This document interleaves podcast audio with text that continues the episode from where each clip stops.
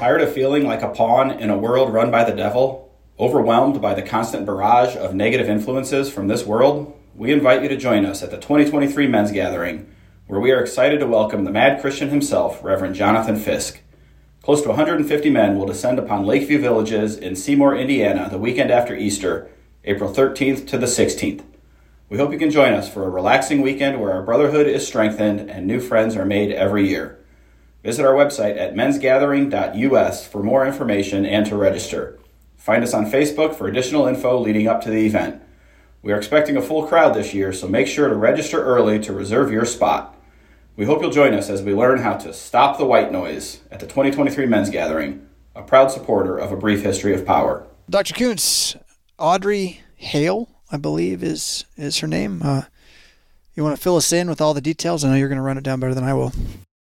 Audrey Hale, who before her recent death was going by Aiden and male pronouns, is the shooter of three children and three adults, six people in all at the Covenant School in Nashville, Tennessee.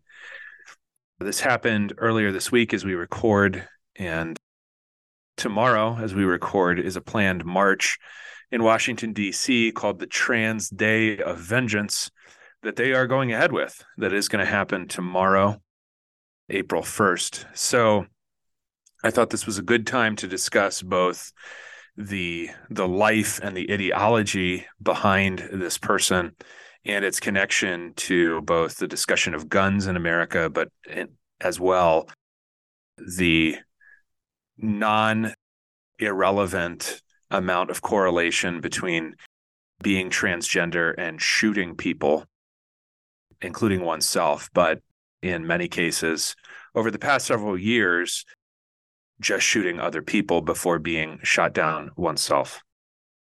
So we really got uh, a line on the FBI's concern that homegrown terror is a thing here in the U.S. It just seems like maybe right. it's a little reversal from what they'd like us to think. And of course, uh, some out there are going to suggest that maybe they're the ones behind it in the first place. We don't have to go there necessarily, but might as well give the hat tip.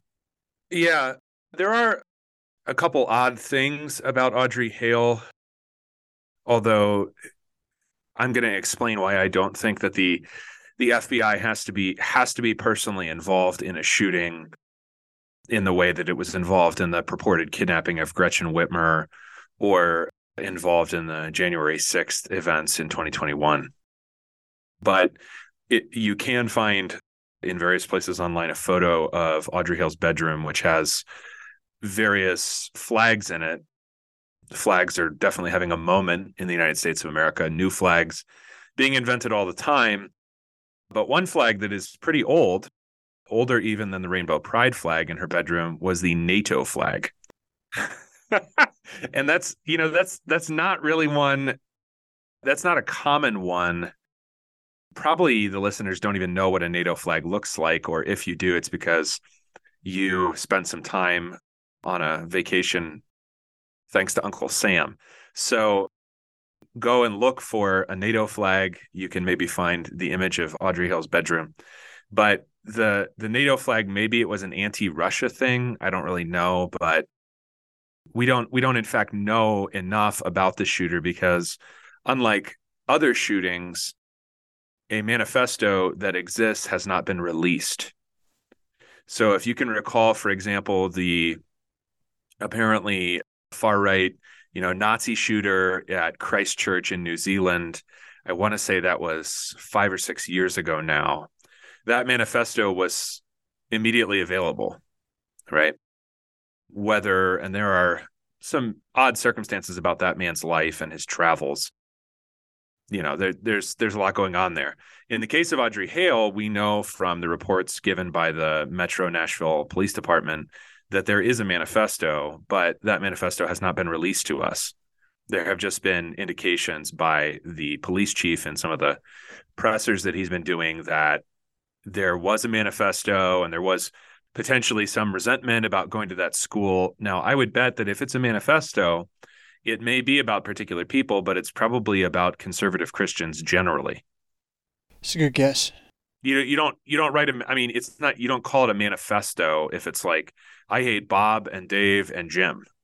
You know, it's you write a manifesto or it's called a manifesto by anyone for any reason if Bob, Dave and Jim all have something in common and you hate the class of people known to include Bob, Dave and Jim. So this is this is something that I'm a little suspicious about. I'm suspicious too that we're going to get the manifesto or that it's going to be released in anything like a news cycle in which normal people, you know, so not me, would be paying attention to it. The other thing about that is I don't believe that you need federal agents personally involved in things because this is this is sort of like a lot of Americans, for reasons we're going to discuss today, are at mental points of sadness and sickness spiritually that they don't personally need someone to prod them. So, if in the past it was the case with what was not a shooting, but rather, as we've talked about in the show, really a, an assault by the federal government on Randy Weaver's property in Idaho. In that case, in order to get any kind of pretext, a federal agent had to entrap Randy Weaver through asking him to do something with a firearm that is that was illegal. Okay. In this case, you don't really have to entrap people because you've already entrapped them spiritually. They will do if you if that's what you want any sick horrible thing that you might desire because their souls are ready to do it. They're not they're not walking around life, you know, being otherwise generally happy but like sometimes sad that, you know, work didn't go well this week. It it's drastic enough you don't need personal involvement in order to get people to do horrible things because they're already so enslaved that they will do whatever horrible thing may come to mind or occur to them.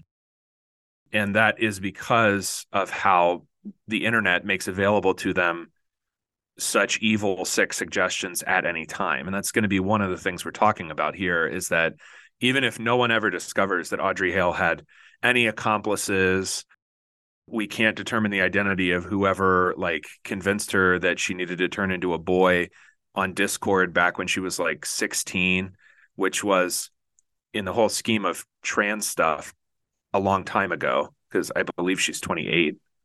But you don't because because of the way the internet works and making available to you like every horror all of the time, you don't really need to send a like a specific federal agent like if you just let the internet operate as it does in the modern United States, you don't you don't need to send someone personally. Like the the demons and the tempters are available to you at any time. You don't you don't need to pay somebody to go be that pretend to be that person's friend for a while. I mean, you don't need to. They obviously do that when they're trying to catalyze groups. So they did that with Gretchen Whitmer attempted kidnapping. But in order to just get a single person to do something horrible, you don't you don't need to have specific personalized federal involvement. You mentioned slavery a moment ago. Uh, so, did you have something specific in mind? By slavery, I mean particularly something that that gets lost in the way that these things are talked about because they're talked about almost exclusively in terms of guns and gun law in the United States, and that that is something we want to talk about today, especially the relatively recent phrase gun violence. That you know I prefer I, gun I peace myself. Yeah i uh, haven't i haven't done a google ngram on the the phrase gun violence but i want to bet you it has spiked in the past three years that it barely existed in 2002 gun violence but it's usually talked about as guns so there's a material cause and if we take away the material cause then the problem will go away Mm. And then on the other hand, you could talk about mental illness. Right. And then the intersection of those things involves gun law and gun regulation and probably red flag laws, which Tennessee is highly unlikely to have, but plenty of states that actually have more gun violence per capita, such as California or Colorado, have red flag laws on the books at that intersection of mental illness and and quote gun violence. What I mean by slavery, though, is that I don't see these things as anything other other than basically, and I'm not saying that like when I talk, I, I'm not saying things to like hedge it or you know you know cut my losses or you know hedge my bets make sure that you know i'm i'm being nice about it. I'm speaking very precisely. Basically means fundamentally. It doesn't mean like yeah there are other causes but i'm saying all of those other things and the debate about them and the other things that we'll talk about today are fundamental manifestations of incredible spiritual slavery degrees of spiritual slavery perhaps even amounting in many cases to possession by demons as common in modern America. You think? Yeah, because the the way to notice this, I mean, the, the Bible does give you one pretty salient way to identify the work of demons, and that is the sacrifice of children.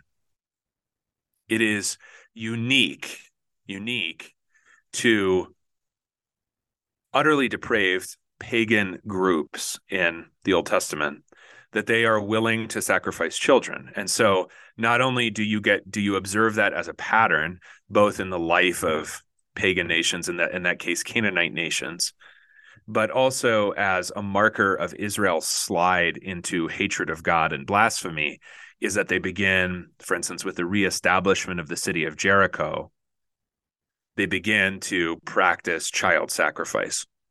Now, in their case, I want to I want to say this as a comparative thing in defense of the Israelites, they were not practicing child sacrifice on anything like the scale of modern America.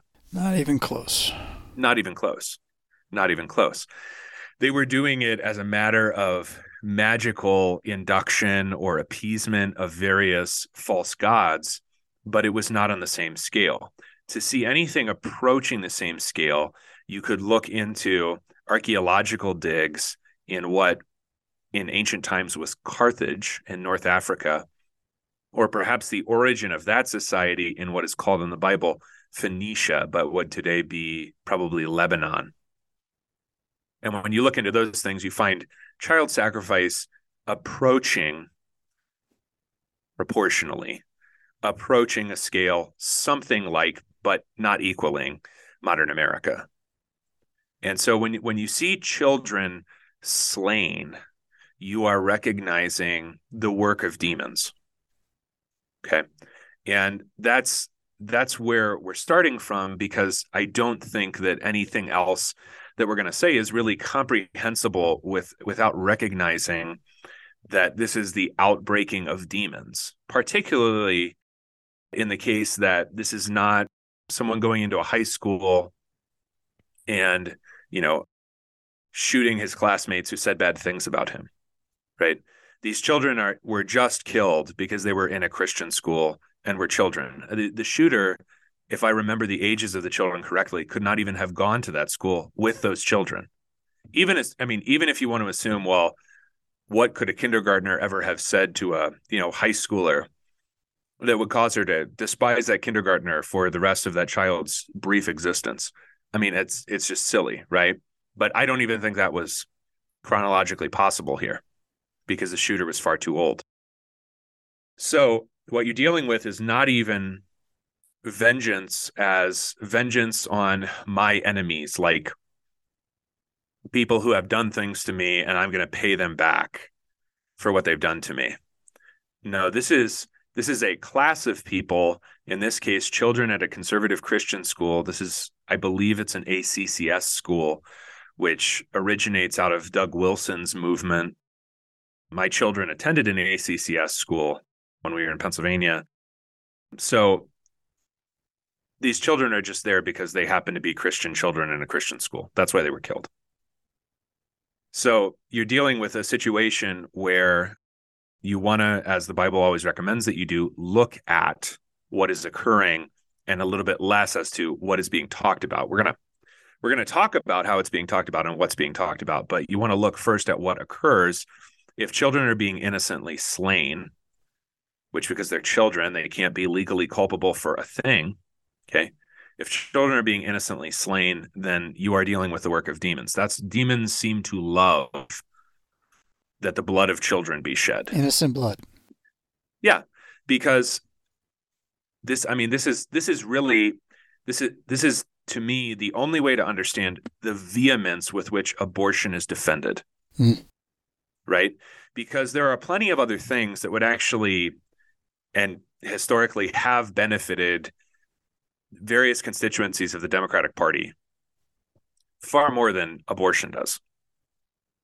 I mean, I'm, I'm just speaking in purely material sense here, right? There are things they could do economically. They could they could close the borders, thereby drastically reducing, you know, the available workforce. That would raise wages for average people. They could do that, for example, right? They're not doing that, right? They could, you know, try to not have you know schools where people graduate without really knowing how to read you know that like that would be something right instead with a vehemence that is peculiar. And you can see it on the faces of people when these protests happen. You can see it in the ways that their that their their facial muscles are contorted into images that if you were a child you would be clear-headed and honest enough to say that looks like a bad man. You know that look that looks like a demon. Abortion is defended with a particular vehemence because it is the particular delight of demons. So if they cannot kill them before they are born, they also love to kill them after they are born.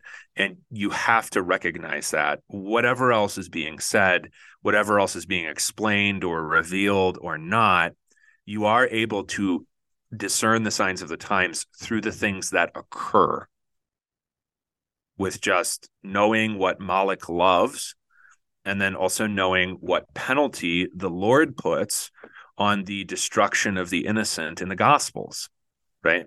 It would be better that an impossibly, that somehow impossibly a millstone could be taken from its place, even though it takes oxen or other draft animals to move such a millstone just around and around. It would be better if that were somehow fastened to somebody's neck and then that you cast him off a cliff cliffs actually, and I don't know what people think when they read the Gospels, but cliffs barely existing along the coastline of the Lord's own homeland, right? That somehow he be cast off a sea cliff and into the heart of the sea with the millstone around him because of what he's doing. Because what he is doing when he is causing one of the little ones to stumble or destroying something to which the father has particular attention because their angels in heaven always see the face of my Father who is in the heavens. That is surely and obviously the work of demons, as much as the man who is gashing himself and living among the tombs before the Lord heals him. Surely the shedding of innocent blood is the particular work of demons and the particular delight of demons. So you have to recognize that that is what is occurring before we begin to talk about the phrase gun violence or, or anything else that we're going to talk about today. Do you have a go-to resource for demonology? I I don't be for this reason. I find that a lot of times when people are interested in it, at best they're overthinking it, and at mm worst they are engaging in a sort of theological version of prurient interest, mm meaning you're looking into things you don't you don't like you don't need to know that many details, right? It's sort of like when when the Bible talks about sex, what we call sexuality a word the Bible doesn't use.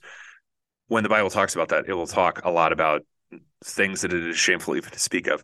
So with demonology, I and I, I don't know if we've talked about it on here, but my encounters with these things, let's say in the wild, are easily recognizable sheerly from a knowledge of the gospels, not even to speak of you know the the worship of Moloch in the Old Testament, which is where the child sacrifice comes into Israel from and stuff like that. So I I don't because I don't think these things are that hard to recognize if you simply know just the gospels, let alone the rest of the Bible. Yeah, so I had a thing happen last week that surprised me. And I don't know how much of it to share publicly, but it was it was a public event. Uh, and I guess I, I, I, might as well share it. it kind of fits. Uh, so I, I came into our midweek service. You know, we have a midweek Lenten service during the midday, and there's a homeschool co-op meeting in the back. So there's you know there's 25 people in the building. My associate pastor is also meeting with uh, a lady who's not a member, but her mother uh, uh, was a member, had just gone to rest with Jesus, 103 years old. You know, they're preparing for for the funeral. And I come in and there's a there's a gentleman st- sitting there ready to talk to me. Um, I knew he was there because I'd gotten a phone call. Uh, he wanted help from a pastor, and so I, I kind of put on my pretty standard operation there, which is, hey, we've got these packets. It's got you know cans of fish and socks and all sorts of stuff, um, but we don't hand out cash. And uh, you know, the guy had a story. They've always got a story. Uh, and the story's always, well, I need cash uh, for this reason. And so I said, yeah, right. I, I, can't really do that.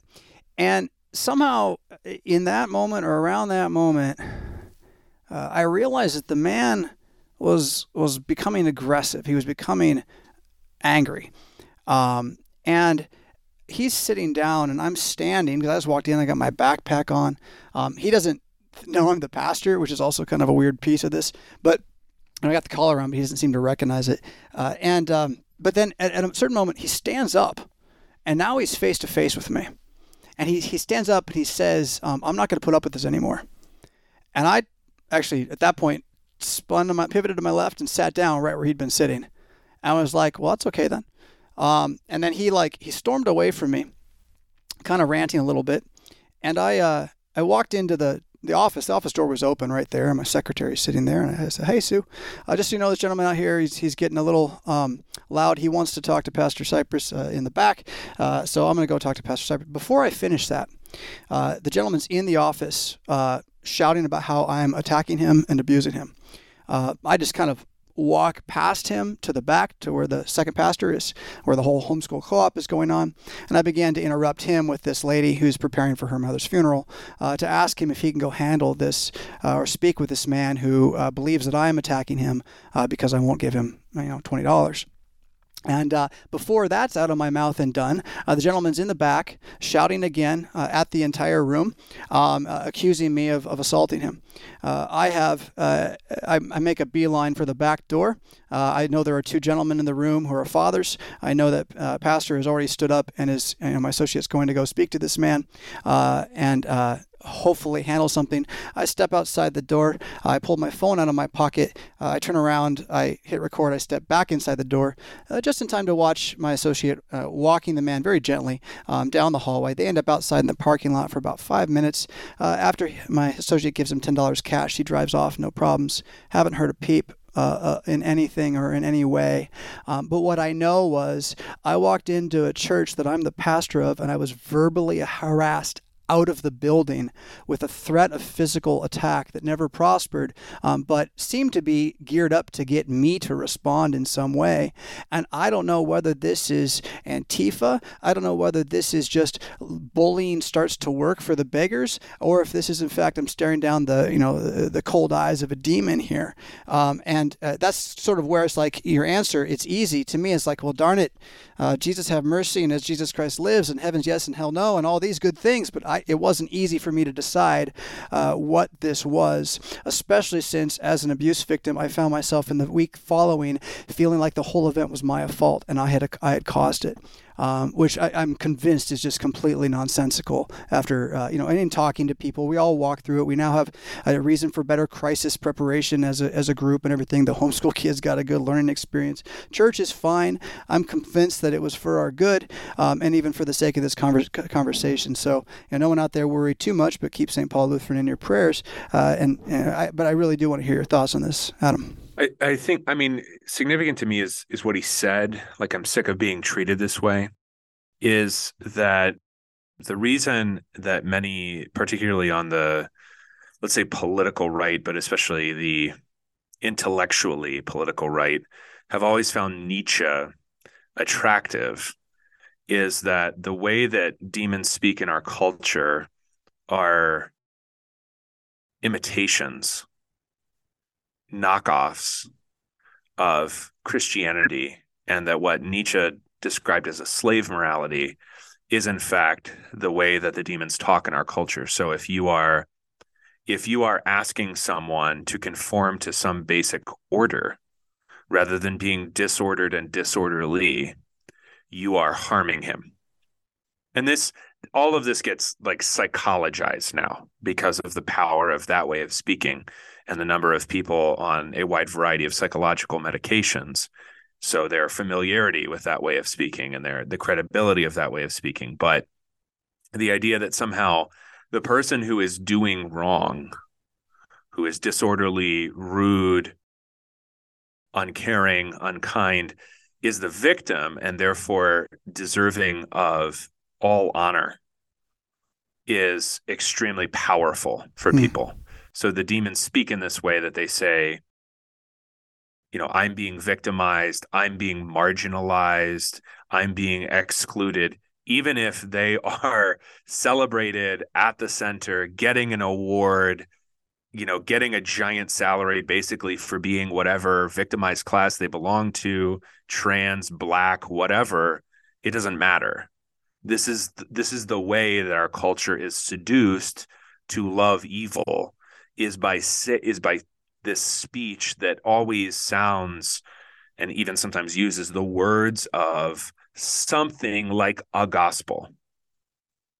Yeah, so You're there was harming, a point where yeah. he was getting kind of forward and aggressive and he was yeah. still seated and um and I was kind of getting ready to you know just be like, well, you know, I'll be back in a minute.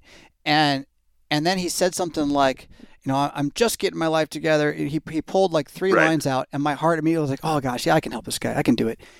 And that's where it's like, how do I, as a as a pastor or a layperson, doesn't matter where, you know, what I'm looking for is is not. I don't want the, the six keys to, to calling up a demon or the five types of demon that this might be or nothing like that. But when you yeah. talk about facial contortion recognition and things like that, yeah, right. Like that's what I wasn't even aware to look for that until after the whole thing's over, and then it's like, oh man, uh, right. So uh, and as that so, thought goes through my head, let me also say to everyone else what I should have done first, before all things, was say Aurelius, and Mike, my uh, actual service dog would have come running. And the second thing I should have done was pulled out my camera and just started recording it, uh, because uh, I think in, in an event like that, you really do need to have uh, outside sight, if possible, um, for an audit of what happened. But uh, go ahead, Adam. I, I was going to say that this idea that we have to feel guilty because someone is fundamentally destroying basic orders of life. Just think about the very old charge of disturbing the peace. And the the the absolute most local law enforcement official in an English speaking country being called the justice of the peace is the idea that the way that life functions is through a basic peacefulness and that order and authority exist to make sure that the peace endures so that in this case children can learn or people can have meetings in the church or children can go to school without fear that they're going to be shot to death right by some insane person. And that but somehow it's like better or more attractive or we have just been like conditioned by media to believe that the gospel is messy and the gospel is this and the gospel is that so that christians are specifically and and i think especially susceptible to the idea that when someone is disturbing the peace in small ways or big ways he is first of all to be sympathized with rather than dealt with. And to me this has so many effects in life they're almost impossible to name from a small scale up to a large scale so the idea that children should have manners and should, in the presence of adults, largely be silent. That's that's such an old-fashioned idea. It's also so much easier to raise your children when you ensure that. but on a large scale, it's the idea that somehow that, you know, when someone riots, right? So the mostly peaceful protests in 2020, those were somehow what? The cries of the oppressed, the speech of those who cannot be heard, right? Why don't you start by not burning down a country and and then and then we can we could talk. We have fora for these things. In that case, you belong to a protected class anyway. Somebody's going to listen to you. But the idea that somehow I think especially for Christians, the, that that somehow sympathy must prevail over everything. Hmm. That somehow you have to be you have to be nice, even if you're being shot in the face. Right. is in fact not either how God has set up life nor how he himself behaves. Right? The gospel is not that you were a horrible child, but your father still lets you live in the basement. It's that you are horrible and you were eating the pods that the pigs left for you in a foreign country and he has had mercy on you. But that doesn't that doesn't mean that you're going to just continue squandering your life. You know the prodigal son doesn't keep squandering his life and his dad sends him an email when he's sitting there in whatever vegas squandering everything his father gave him and be like it's okay i still love you. That's not the gospel. He came home said he didn't deserve to be a son and the father welcomed him. That's the gospel.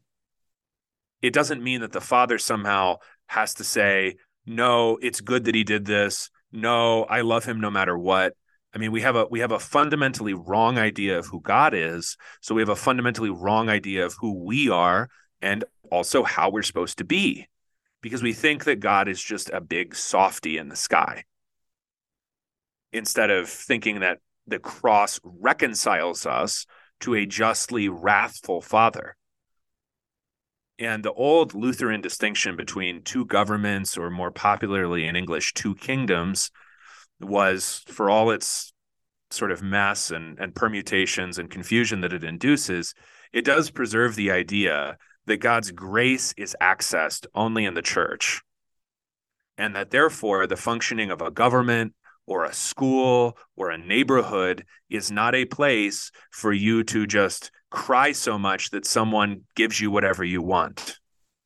I mean, that's obviously a warped understanding of repentance anyway, but that those are places for order and peace. And that when order and peace don't exist, nothing else is possible. You know, in a country at war, being ravaged by war, nothing, everything breaks down, right? Go read an account of Eastern Europe and World War II or the American South and the Civil War. See how everything breaks down when order and peace break down. So the idea that you have to feel bad, especially because this guy is using what are essentially magic words, you know, getting my life together. No, you're not. And if you were, you wouldn't have to be saying it because you would have some humility. You know, I mean, we all know people that have gotten their life together. Guess what? They don't when chase, it's not a demon. Yeah, yeah when it's not a demon. yeah, when it's not a demon, you don't run around bragging about how you got your life together. Because actually getting your life together or actually changing or actually repenting all involve production of significant amounts of humility. You know, we could talk about what, you know, brain chemicals are in a, a woman on hormone replacement therapy that caused her to become a school shooter. But if you want to think of it this way, the hormone that gets most produced during actual repentance is personal humility. And that that has a certain way of acting and speaking. And it's not fake humility, such as many Christians engage in, but it's also definitely not, well, I'm, come on, I'm getting my life together. No, that's not what humility sounds like. Yeah, no, and it, it wasn't the wine version either. It was it was anger, and and that's the piece that yeah. continued to surprise me. As I realized looking back, almost the whole time he was he was aggressing, and and the whole yeah. time I was trying to placate, and it's just it's got me really thinking twice about a lot of things, including you know the whole thing was about we don't hand out cash, you know. I don't know how much time, you know, an hour and a half to two hours of your congregation's life is worth, but ten dollars cash, um, that was a lot of uh, wasted energy and time for us uh, that that could have been sent away. Uh, yeah. and of course, the argument is we must not because then he'll. And it's like this weird thing where I have a morality that is now I'm in charge of this man whose life is not together's future based upon what he chooses to do with my charity. And I think there's something really uh, principally wrong with that argument, especially as I considered then that I'm not real happy with the U.S. government's you know theoretical plans for the central bank digital currency because I want to be able to have cash to do what I want with the cash once I get the cash. Yeah. And so here I am, you know, trying to trying to be the UN and the WEF to this this beggar who's possibly demonic. You, you suggest demonically possessed, uh, and like, you know, what's up with that? Like, why don't I give him his God? And God he trusts. I'll give it to him, and there he goes. Off he goes. You know, the bigger question maybe is why is God in my pocket like that? But that's a whole yeah. other, whole other issue. So right, and I mean, even if he is not physically possessed, there there are demons, and then there are also what what Paul calls, but what you can hear in the mouths of the Pharisees and Sadducees, especially as we and probably when this releases, we're in Holy Week, you can hear in the Holy Week readings is there are demons, but then there are also teachings of demons. Right. And the teachings of demons are what are in the mouths and and to some degree in our own hearts because they are so culturally prevalent.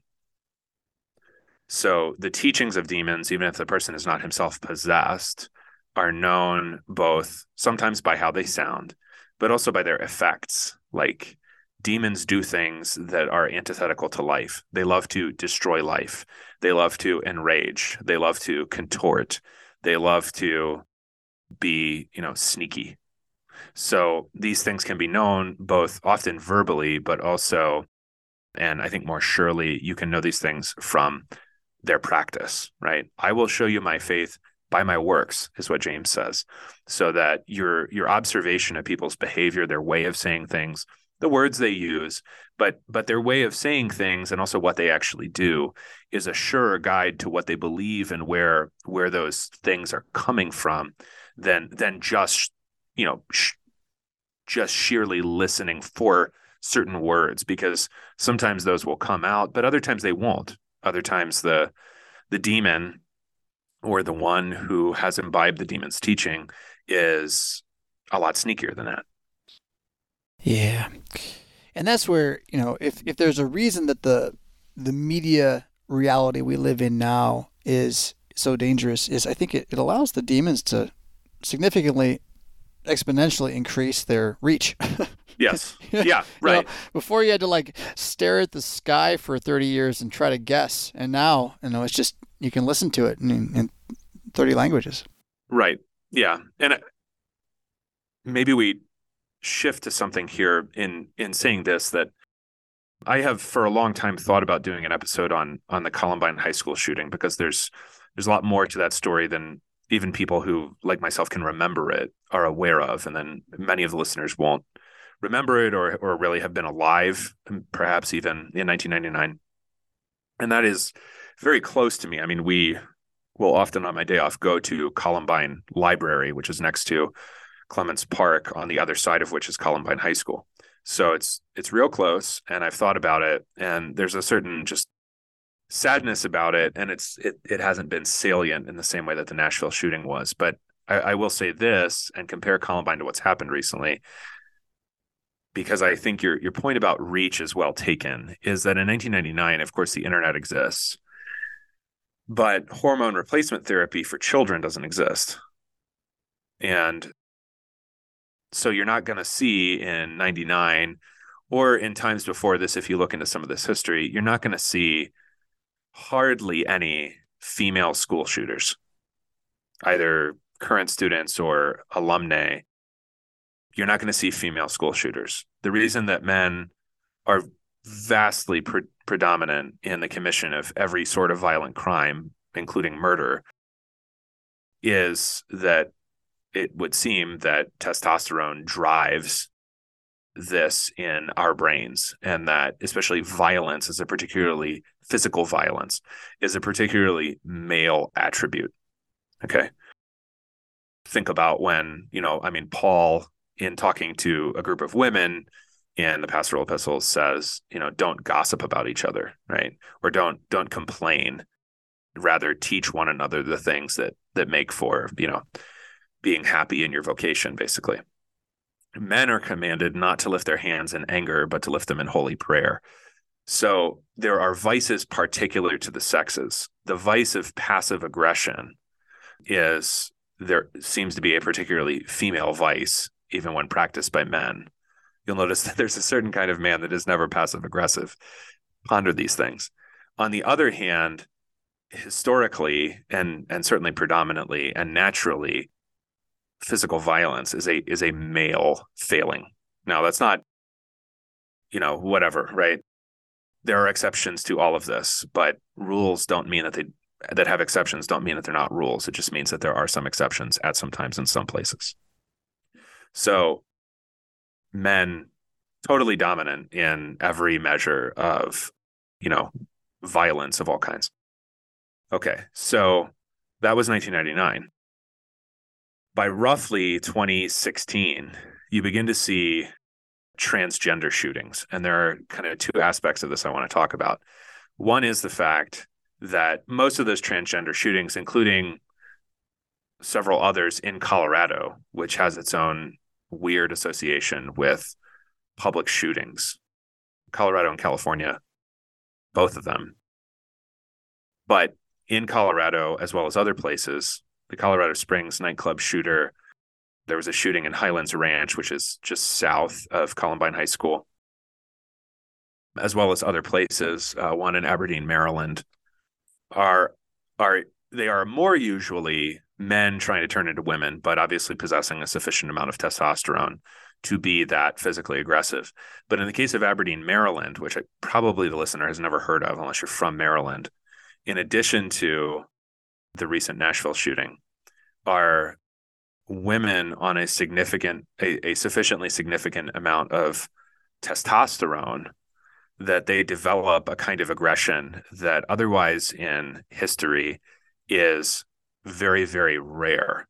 Not unknown. Women have shot people historically, but the proportion relative to men is very small. I mean, like, you know, 10% or under of these, you know, violent shootings, right? These fatal shootings.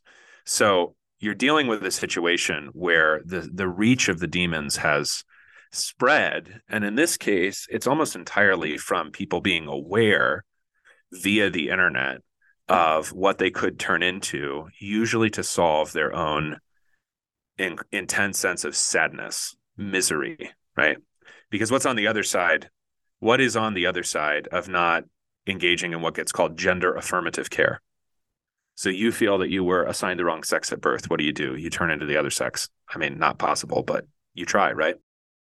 Well, why should you do that? Why should your parents go along with that? Because you're not allowed to do this, that, and the other thing. You can't even rent a car until you're a really old age. Okay. Because the car rental companies don't want to, you know, answer for your 20 year old brain. So, but, but you could have, you could have tried to become something else when you were like 12. So why are you allowed to do that? Because your parents are, are going to be threatened by the doctor in charge of your quote affirmative care that you're going to kill yourself if they don't let you turn into the other sex or they don't go along with turning you into the other sex. Or maybe if you're in California potentially soon enough based on a bill currently in their state legislature you can actually be pulled away from your family that's caring for you because they won't let you turn into the other sex why is that because you might kill yourself so that's why trans lives are at risk because you might kill yourself. Like, do this or I'm going to kill myself. That's a threat. Do this or I hate myself so much I'm going to end my life. And there, that's where you got, you know, demons. yeah, like, exactly. Like right. that yeah. kind of talk is not talk that uh, comes out of uh, healthy people. No, no, that that's just that's just an advanced version of I'm getting my life together. Like, obviously not.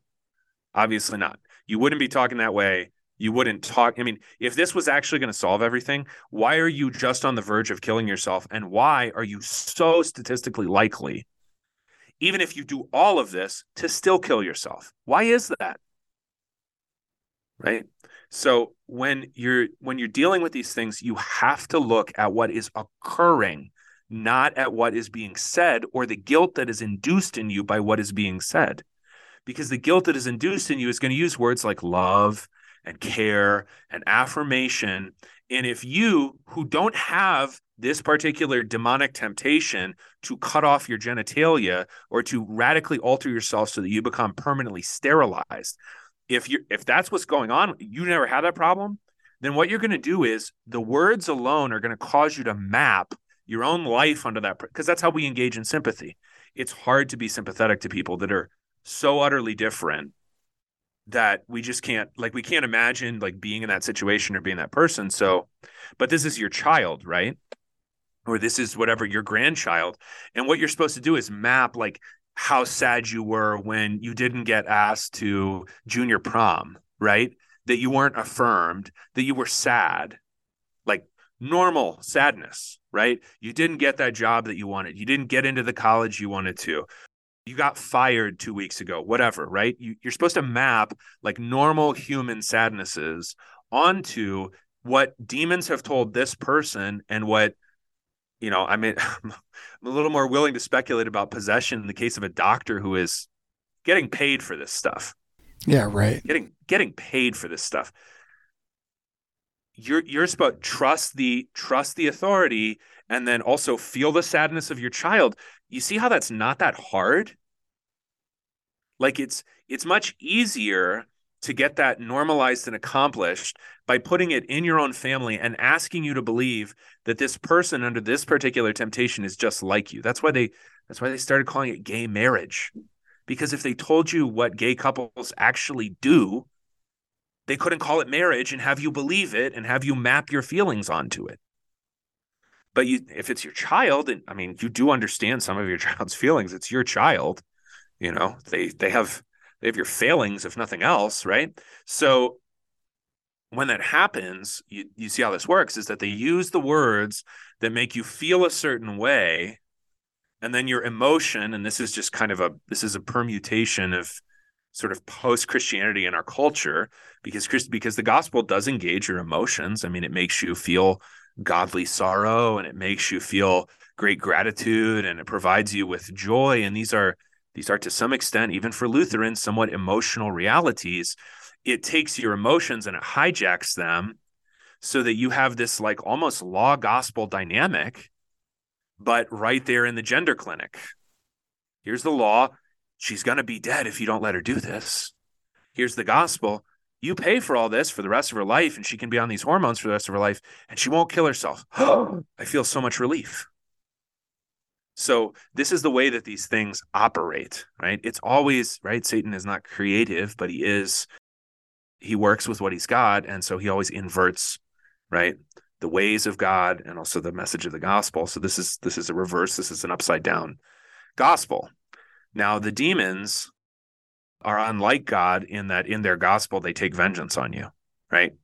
God's God's vengeance is poured out on Christ instead of you in the in the true gospel. In a false gospel, God's vengeance is their God's vengeance, lowercase g, is, is poured out anyway. Okay. So this Audrey Hale was affirmed, was allowed to do this, had the flags, was living, still living in the house at 28. And nonetheless, still takes out vengeance on the innocent. So, what you want to see here is not a generic term gun violence, and we can talk about whether whatever kind of law being diagnosed with an emotional disorder, which I believe came first in her case, then followed by hormone replacement therapy. But of course, legally, you're you're never going to probably not even in Tennessee are you going to get an acknowledgement that these people are actually dangerous, right?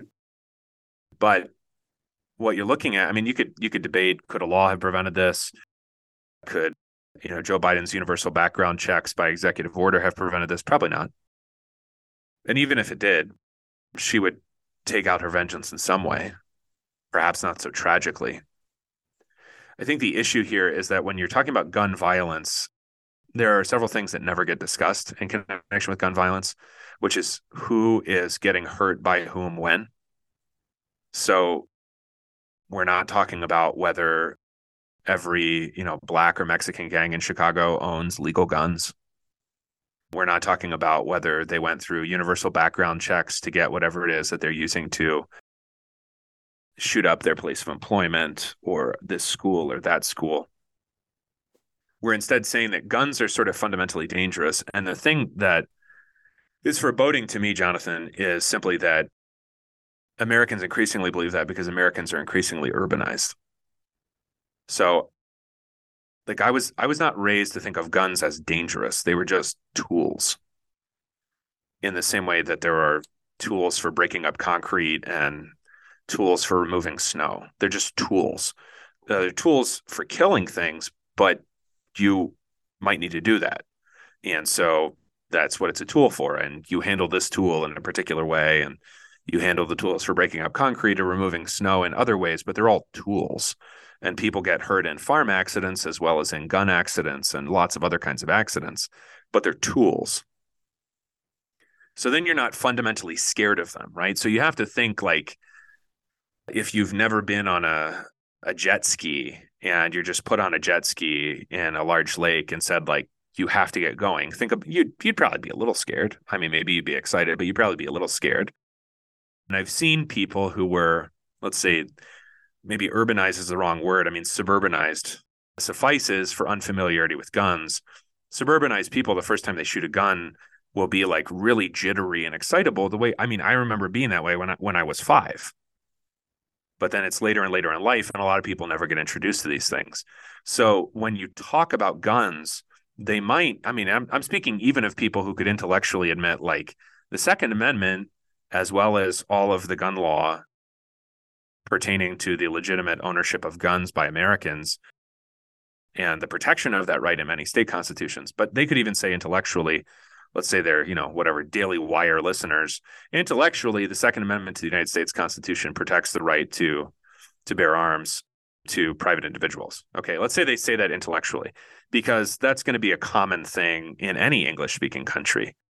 Canada used to be more like us. Australia used to be more like us. Now they're like, well, you know, Canadians are always proud when they're not like us. So maybe they're proud of the fact that few of them own guns now, but this is normal. This is historically normal stuff.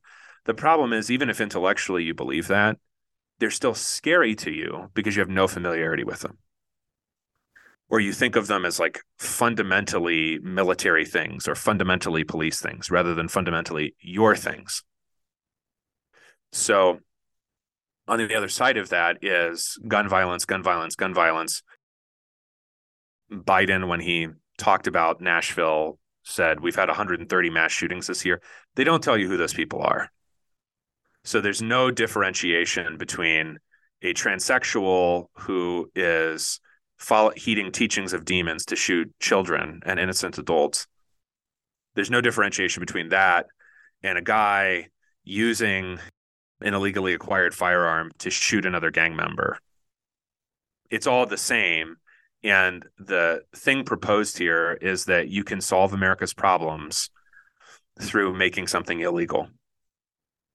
Yeah, well, and, and, we did yeah. an episode on uh, on uh, prohibition, if I'm recalling. It. it didn't exactly slow down the flow, and uh, no. that's where like no. like I guess I'm not as worried about it. I don't like it. I mean, Illinois just passed uh, this uh, law that makes almost anything except musket illegal someday, and the sheriffs are all there's just it's in it's in the yeah. courts and blah blah. And, and you know what? Maybe they maybe they do it, and there's going to be a lot of buried armaments in uh, in Illinois because I, I don't think the very very red Illinois is going to be giving up all of its weapons just just cause.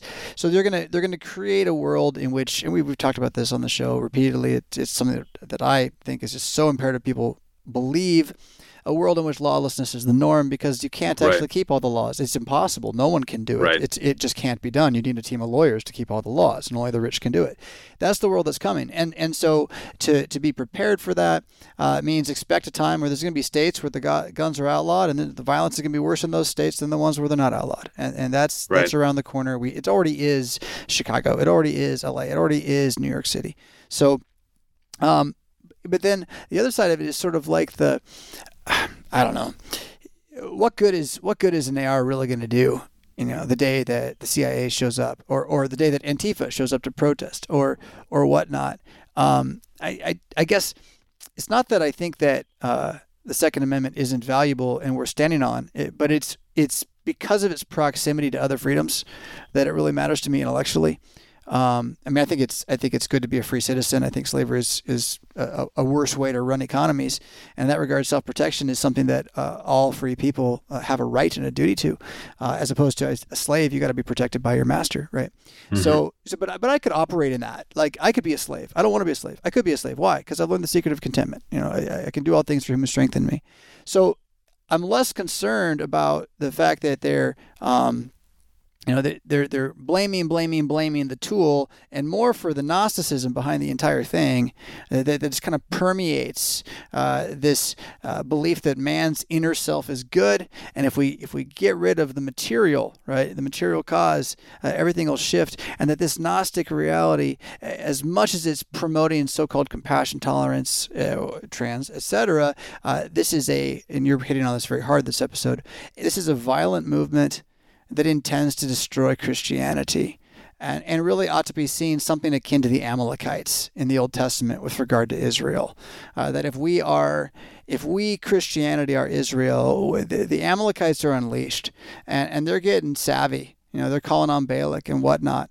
Uh, right. Now, for us to remember that we've got the covenant at the center, and that you know we shouldn't hang out with the daughters from Midian. That'll go bad for us. Let's let's hang out, you know, uh, with Joshua. Things are going to go well for us. Um, but but I think that is a very important framework uh, for for looking at this and being just a tad less concerned about. Okay, fine, like um, my uh, my elders all now have to have illegal firearms that they don't ever use because we don't ever really use them anyway, except when we go target shooting. I know, and they're going to wait for the king's cry in, in, you know 30 years to rise up and cast off the oppressor. Um, but hey, hey, let's make sure that we're ready to not let them shut down our churches, you know, with with a wind, right? Yeah. Um, that is where I diverge a little bit in the topic. And don't get me wrong, I, I think yeah. the topic just has to go in that direction if we're really going to take it seriously.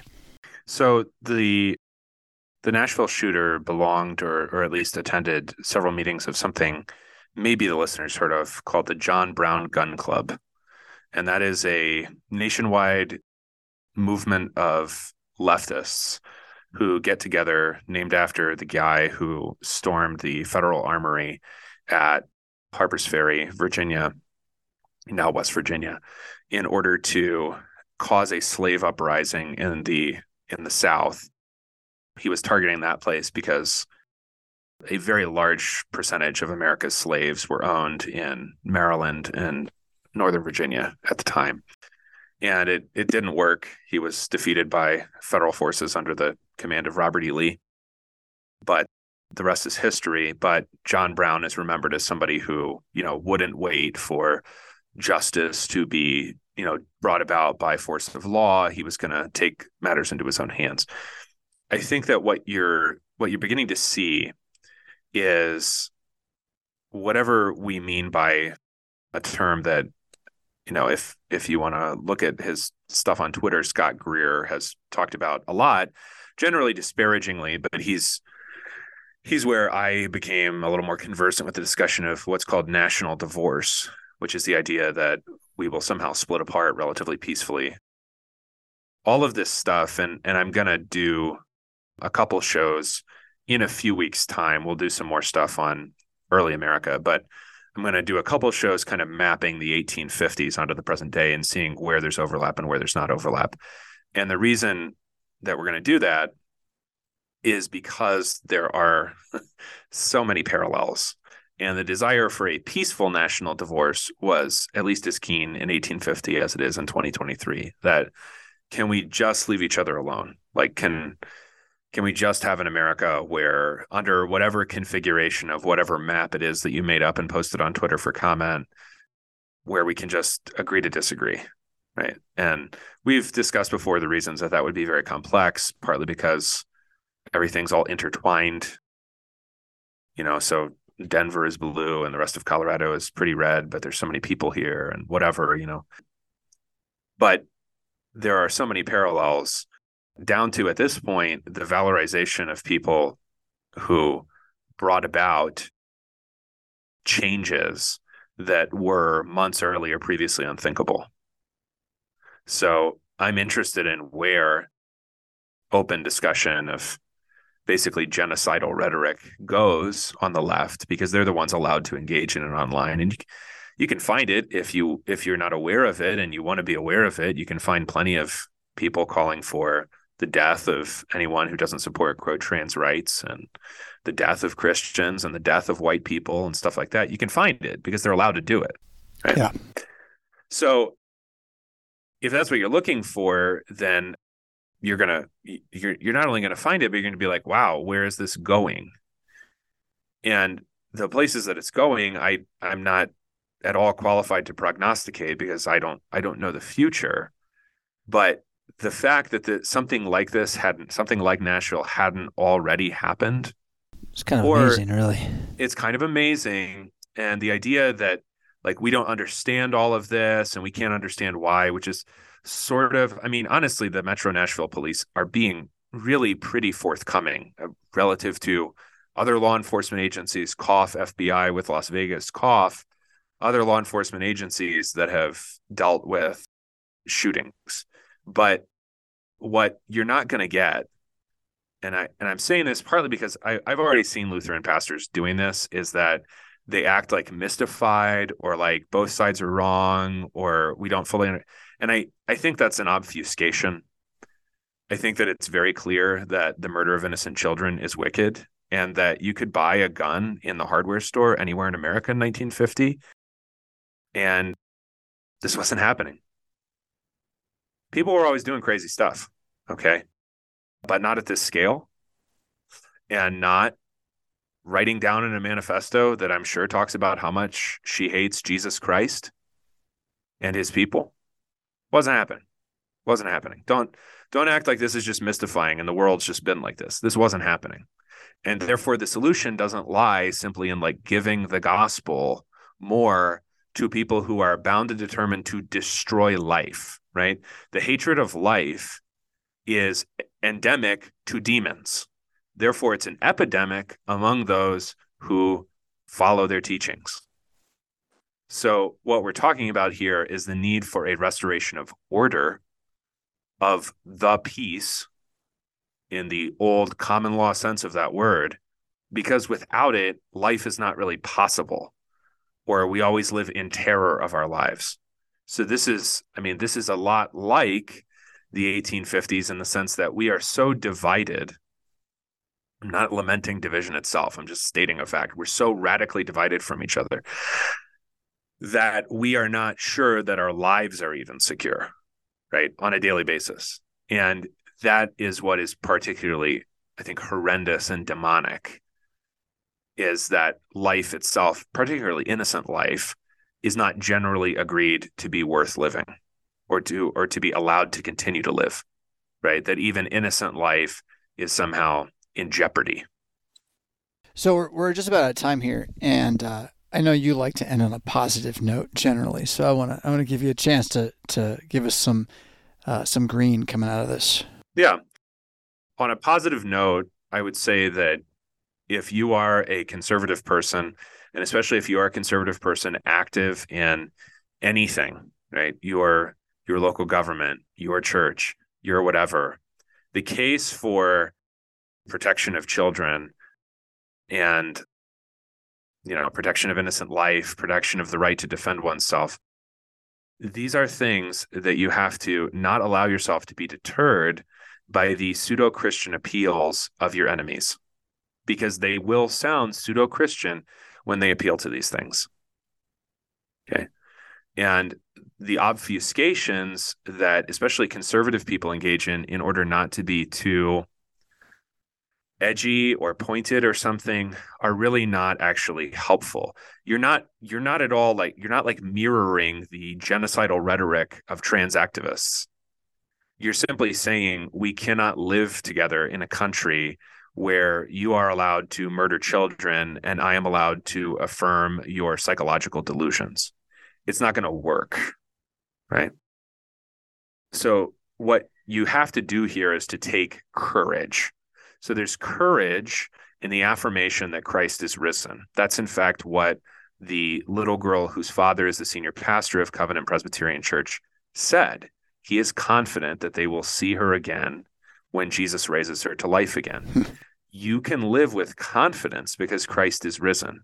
So you don't have to be worried about the fact that affirming that the murder of innocent children is evidence of the work of demons or the fact that order and peace are basic to daily human life, and that without them, any amount of sympathy or niceness is irrelevant and possibly self destructive. You can be confident about the things that scripture teaches you because you can be confident that Christ is indeed risen. And so, Hallie Scruggs and all of the other people murdered this week in Nashville will rise again to new life. Katherine Koontz, that's another Koontz, she was the head of school, she was killed as well and that we can be confident in defending not only the resurrection that they have obtained in Christ and that they are now sleeping in hope of, but confident also in anything that scripture teaches you, and that you don't have to be ashamed of these things or nervous that increasingly large numbers of people disagree with you about them, or even despise you and hate you and your children because of it, your confidence is not in the fact that anyone is clapping for you. It's in the fact that Christ is risen. We are the kingdom. Beware the Amaleki. Their consciences are seared. You're alive forever.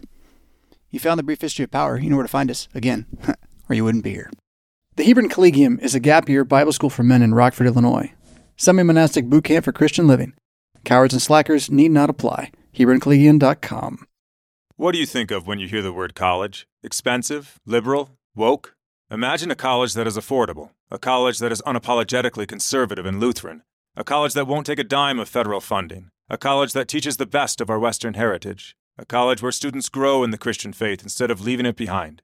This is Luther Classical College, a college by Lutherans and for Lutherans. Visit our website, lutherclassical.org, subscribe, become a patron, and join the thousands who are making Luther Classical College a reality. At 7,123 feet, you can find mountains soaring above you and rivers running swiftly in the valley below you natural beauty of every kind. But our God is richer in his gifts than this. At 7,123 feet in Pagosa Springs, Colorado, you can also find God's Word preached purely and His sacraments given out for your salvation at Our Savior Lutheran Church and School. Located off US 160 just west of downtown Pagosa, our Savior offers your children a wonderful place to learn of Christ and His wisdom week in and week out, and offers you the medicine of immortality Sunday in and Sunday out. Our Savior Lutheran School provides a Christ focused classical education that enriches the child's soul with the best that has been thought and said to the glory of God. Whether you visit while vacationing or hunting in the beauty of the area, or whether you would like to join a group of faithful Lutheran Christians, our Savior Pagosa Springs has what you're looking for. Divine service with Holy Communion is each Sunday at 9 a.m., and Bible class follows at 10:30. At more than a mile high, you will find Christ in all his glory in the midst of his people at Our Savior Lutheran Church and School a proud sponsor of A Brief History of Power. Find out more at oslcpagosa.org. North Idaho is home to beautiful mountains and scenic lakes, small town tranquility, civil freedom, and the faithful Lutheran parish of Blessed Sacrament Lutheran Church, located in Hayden, Idaho, near Coeur d'Alene. Blessed Sacrament Lutheran Church is a proud sponsor of A Brief History of Power. If you like what you hear on Brief History, then you will love Blessed Sacrament, where the Lord's Word is faithfully preached and Christ's body and blood are administered at every divine service. Whether you are visiting Idaho or considering moving to Idaho, wouldn't it be nice? Please join the saints of Blessed Sacrament Lutheran Church for the Mass and Augsburg Academy Bible study. Directions, service times, and much more information about this confessional liturgical parish may be found at blessedsacramentlutheranchurch.com. Blessed Sacrament Lutheran Church, historic Christian orthodoxy, the evangelical Lutheran faith in the beautiful inland Northwest.